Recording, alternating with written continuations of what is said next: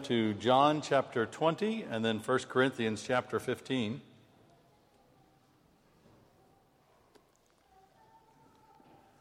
In John 20, we're going to pick up the story a little bit after uh, the morning of the resurrection. It's actually in the evening of the day that Jesus rose from the dead.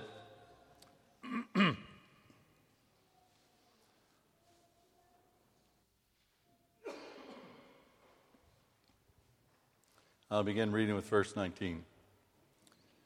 On the evening of that day, the first day of the week, the doors being locked where the disciples were for fear of the Jews, Jesus came and stood among them and said to them, Peace be with you. When he had said this, he showed them his hands and his side. Then the disciples were glad when they saw the Lord. Jesus said to them again, Peace be with you. As the Father has sent me, even so I am sending you. And when he had said this, he breathed on them and said to them, Receive the Holy Spirit. If you forgive the sins of any, they are forgiven them. If you withhold forgiveness from any, it is withheld. Now, Thomas, one of the twelve, called the twin, was not with them when Jesus came. So the other disciples told him, We have seen the Lord. But he said to them, Well, unless I see, uh, unless I see in his hands the mark of the nails, and place my finger into the mark of the nails, and placed my hand into his side, I will never believe. Eight days later, his disciples were inside again, and Thomas was with them. Although, although the doors were locked, Jesus came and stood among them and said, Peace be with you. Then he said to Thomas, Put your finger here and see my hands, and put your hand and place it in my side. Do not disbelieve, but believe. Thomas answered him, My Lord and my God. And Jesus said to him, have you believed because you have seen me? Blessed are those who have not seen and yet have believed. Now, Jesus did many other signs in the presence of the disciples, which are not written in this book. But these are written so that you may believe that Jesus is the Christ, the Son of God, and that by believing you may have life in his name. And then to 1 Corinthians chapter 15.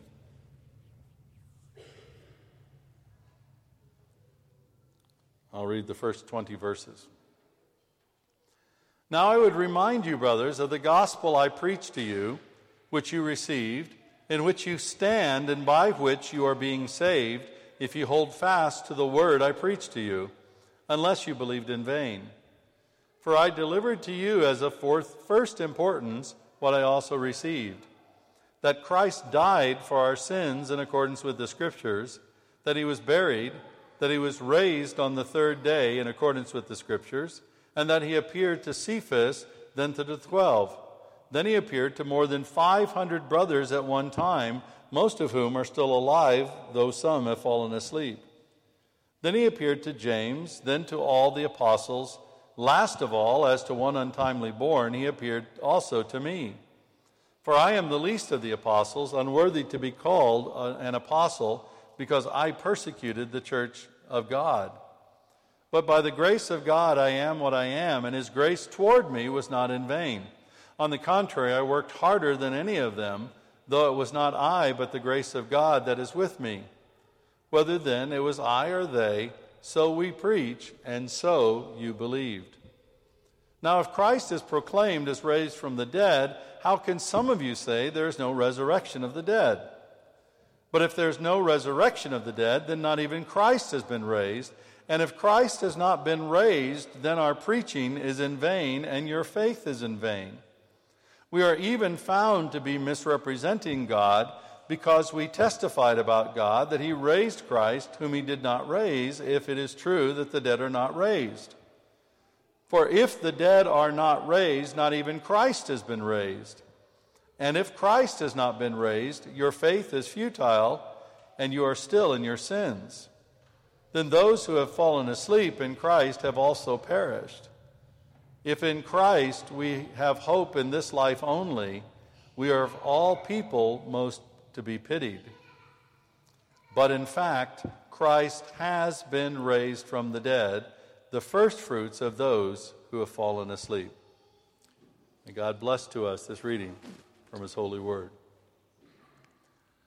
Well, one of the uh, things we started here at City Temple, and I have to say that at first I wasn't sure if I was going to like it or not, uh, was these WhatsApp groups.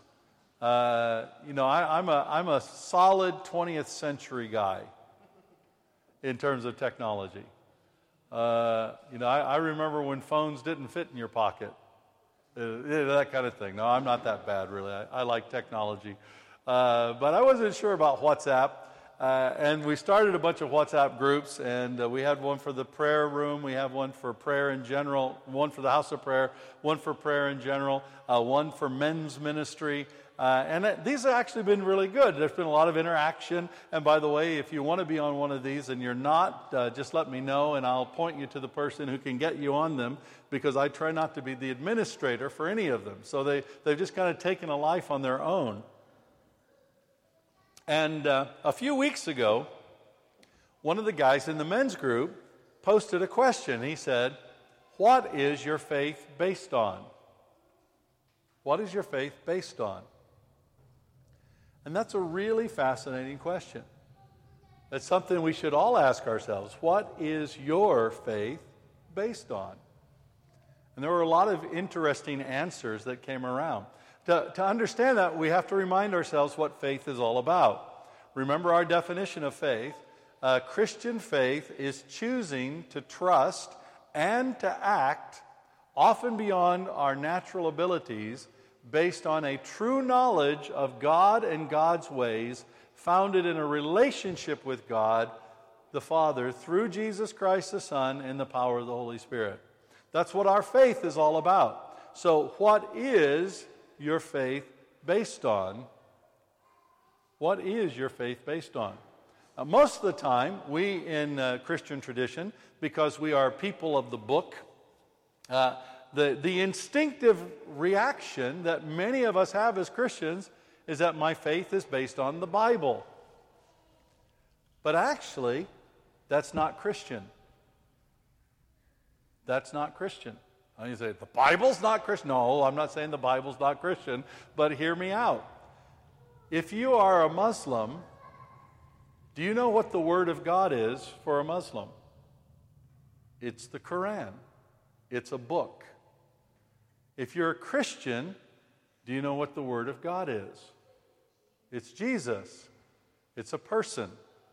It's one of the fundamental differences between Christianity and, say, Islam, uh, that our faith is not based on a book. And if your faith is based on a book, even the book of the Bible, that can present a lot of problems. It can present a lot of challenges. So, what happens if you find out that maybe a verse or two of the Bible has a bit of an error in it? Now, that might be shocking to you, but very interestingly, you may or may not realize, you might remember the, the novel by Salman Rushdie uh, a couple of decades ago now called The Satanic Verses that got him almost killed. Uh, and the Satanic Verses is about uh, a group of verses in the Quran that they believe were inserted by Satan, that they weren't inspired by God. And so the problem is if your faith is based on a book, and Satan inserts verses into that book, how can you trust that book at all? How can you really believe that it is God's Word? And that's a fundamental issue that uh, people who follow Islam face. If you have satanic verses in your book, and your book is the foundation of your faith, then how strong can your faith possibly be? I believe that's one of the reasons why as Christians, we don't have a full copy of the Bible, an early copy of the Bible. We don't have a complete copy. We don't have a complete original copy of the Old Testament or an original copy of any of the letters of the New Testament. I think that's why God didn't allow that, because God doesn't want us to base our faith on a book. God wants us to base our faith on Him. And true, when you look at all the existing copies of the Bible and you compare them, you'll find that a few of them differ. They're different ideas, they're different attitudes. from di- different copies. Now, none of these differences are substantial, so there's no differences among the existing copies in terms of doctrine, in terms of what Jesus did or what Jesus said, these kinds of things. But there are differences. For example, uh, many of us look at the story of the woman caught in adultery. You remember where Jesus said, Let the person who's without sin cast the first stone. But actually, that story is not in some of the earliest copies of the Gospel of John that we have. So, is that the book?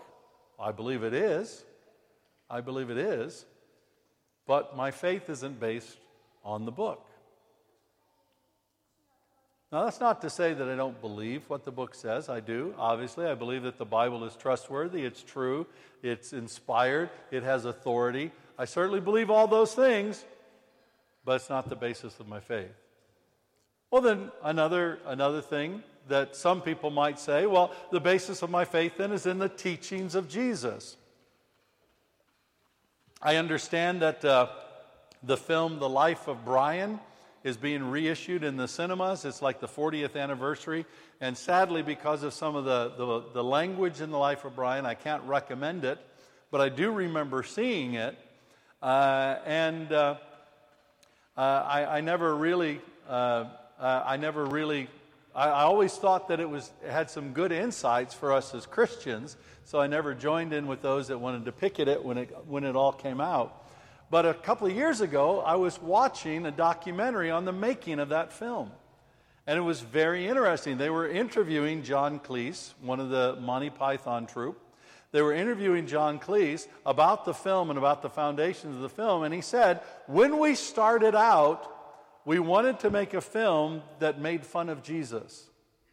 We wanted to make a film that was a parody of Jesus.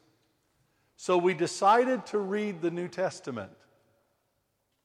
And once we read about Jesus, we realized you can't make fun of this man. There's something real about him.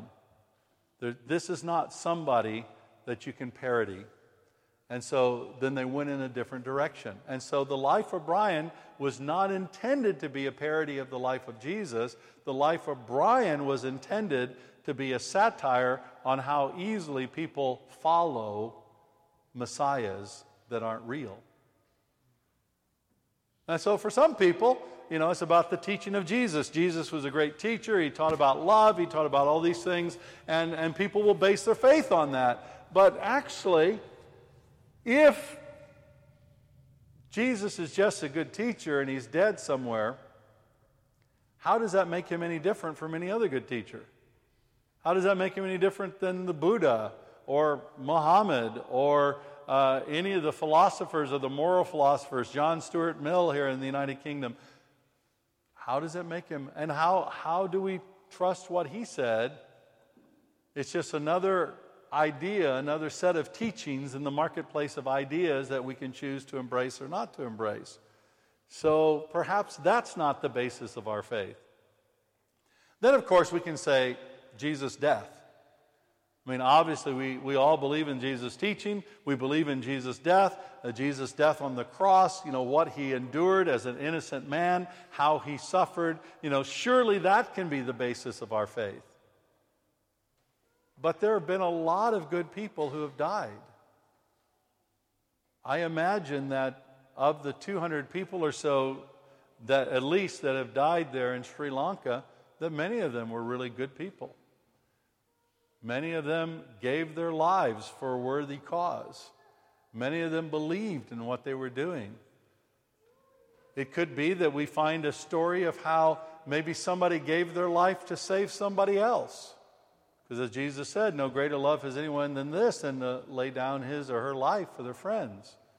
So maybe we'll find that maybe a mother shielded her child from the blast and saved the child, or, or a husband shielded his wife, or some other kind of heroism that we often get in these kinds of situations. And these are noble deaths, just like Jesus' death was a noble death, but is that the basis for our faith? Because certainly many people die for a worthy cause, but certainly many people also die in deception for a cause that is unrighteous or unworthy. So maybe the death of Jesus is not really the basis of our faith. That leaves us with what Paul tells us. That leaves us with what the scripture tells us. What is our faith based on? Our faith is based on the resurrection of Jesus Christ. Not the resurrection of Jesus Christ as an idea. I remember sitting at a table back about 25 years ago, maybe a little bit longer now, sitting at a table in Louisville, Kentucky. No, it was Chicago, Illinois. Sorry uh, sitting at a table in Chicago, Illinois, at a big conference uh, sponsored by a denomination to look at the future of the denomination. And I sat with another pastor, and we were talking, and it sounded like we were agreeing on a lot of different things, and several elders were there as well. And, uh, and this pastor, as we talked along, he said, You know what? What is the real problem with Christianity today? Is that is the bodily resurrection. And I thought, yeah, okay, because I'm a guy that likes to tease as well as anybody else. You know, most of you have been the brunt of that at some point in time, and I like to be teased. You know, that it, it's a thing. So I thought, I thought he was making fun here. You know, so I played along for a little bit. Then I realized he was serious. And in his mind, all we needed to do was get rid of the idea that Jesus was bodily risen from the dead and just accept it as the metaphor that it is. Not a reality, not a historic thing that happened, but just a metaphor of life. And it was the closest I ever came to telling somebody they were going to die and go to hell and they needed to repent. Because that's not mine to judge. But boy, this guy was judging himself. And eventually he got up and he left the table. He said, I, I can see we're getting nowhere because I was pretty vigorous uh, in my response. Even though I didn't tell him he was going to hell, I was vigorous. And he got up, he walked away. And then I finally looked at the, the other four elders at the table who were sitting with their mouths open, like. And then, after a moment pause, they looked at me and said, We agree with you. Because that is the reality. Jesus Christ is risen from the dead. He was dead. He was put into the ground. The stone was rolled away. These people knew death. It's, it, they were acquainted with death. He wasn't just injured. He wasn't just, you know, maybe mostly dead. Uh, like in, if you've ever seen The Princess Bride, there's a thing where he's just mostly dead all day. He wasn't mostly dead all day. He was really dead. He was really in the ground. He was there, and on the third day, the stone was rolled away by the angels, and Jesus Christ rose bodily from the dead. The grave is empty and Jesus is alive. And Paul testifies to this. And the reason why 1 Corinthians 15 is so important is that it is the first recorded testimony of the resurrection of Jesus Christ, and it's a testimony that was written and widely circulated around the ancient world that Jesus really is alive. It was done within just a few years of Jesus' death, and it was done within the lifetime of people who were there as eyewitnesses. And notably, there's nothing in the ancient world that seeks to refute the resurrection of Jesus Christ. There's no scholar that's risen up from the ancient world and said, no, no, you know, they were saying that Jesus rose from the dead, but here we have a body of evidence that proves that he was not risen from the dead. No, that is not true. The grave is empty. Jesus is alive. And Paul proclaimed it. Everybody proclaimed it. The apostles proclaimed it. All the followers of Jesus proclaimed it. They all proclaim that Jesus Christ has risen bodily from the grave and that he is alive. And that is the foundation of our faith. Paul says if Jesus is not risen from the dead, then we are to be pitied above all people. If Jesus is not risen from the dead, then our faith is utterly futile, useless, and in vain. If Jesus is not risen from the dead, then frankly, we're stupid to get up on a Sunday morning and come to this place and give any money to this place because it's much more attractive in the lives, in the busy warp and woof of our weeks to stay in bed and have a good lie in on Sunday mornings. But Jesus has risen from the dead, and that's kind of why we get risen from our beds. because Jesus Christ is alive, and that is the basis of our faith.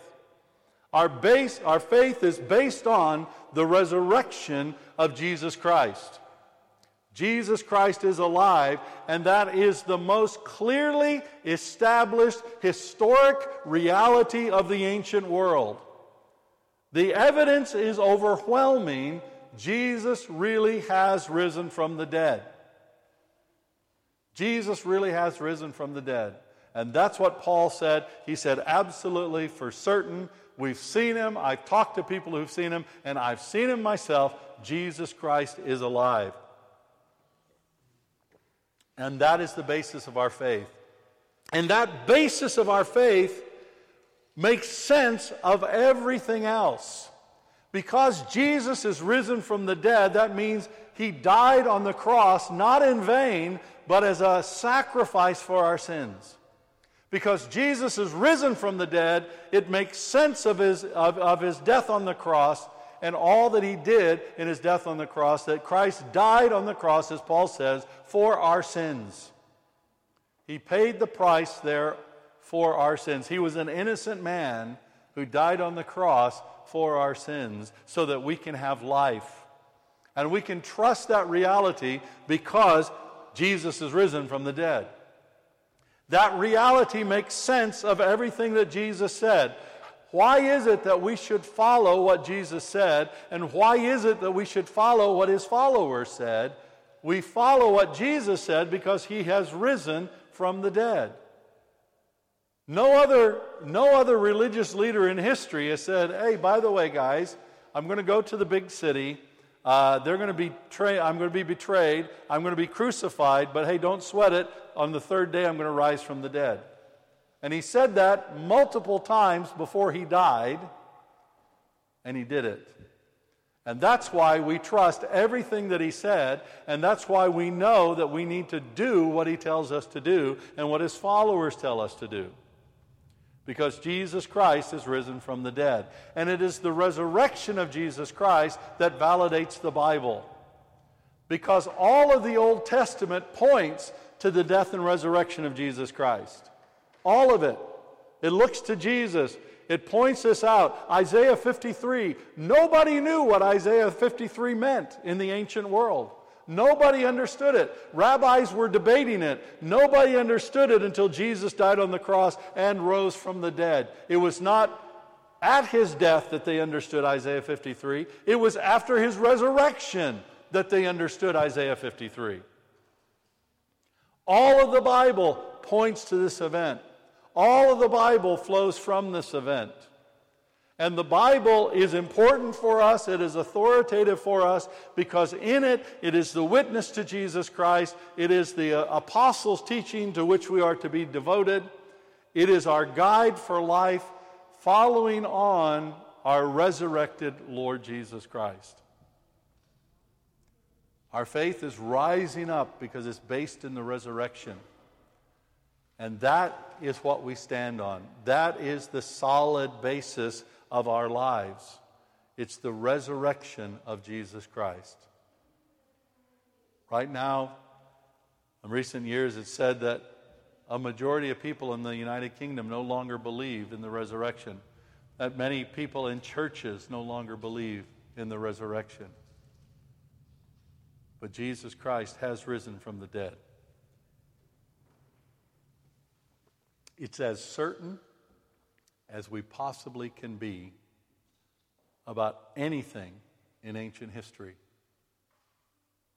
Jesus Christ has risen from the dead. And the key question is what are you going to do about it? Notice what Jesus said Thomas. He said, Thomas, don't disbelieve, but believe. Don't have anti faith but have faith. And I tell you, Thomas, you're blessed because you've seen and you've believed, but even more blessed are those who have not seen and yet believed. That's us. We are blessed because we know that Jesus Christ has risen from the dead. And Christ has worked in our hearts and caused us to follow him. caused us to surrender our lives to Him. And He invites us to do that again and again every single day. Surrender our lives. And we know we can do this because Christ has risen from the dead. What is my faith based on? It's based on this resurrection of Jesus Christ. Father God, I pray that you just stir up inside of us this confidence, this supernatural confidence in the resurrection of Jesus Christ. I thank you that Christ died and that Christ is risen for us, that he rose bodily on that third day. Jesus, we honor you. We worship you. We exalt you. We thank you. We love you for all that you've done for us.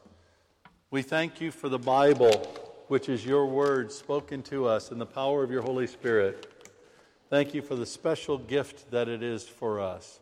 We thank you for your marvelous teachings of how you said what you heard the Father saying and you did what you saw the Father doing so that we could hear what the Father was saying and say that and do what the Father was doing. We thank you that you died on the cross as a sacrifice for our sins, paying the penalty that we deserved. And we thank you most of all that on the third day you rose bodily from the grave and you are alive. And we celebrate that reality. And our faith is based on that reality. And we boldly move forward in faith because of that reality, the reality of your resurrection. We love you and praise you. Amen.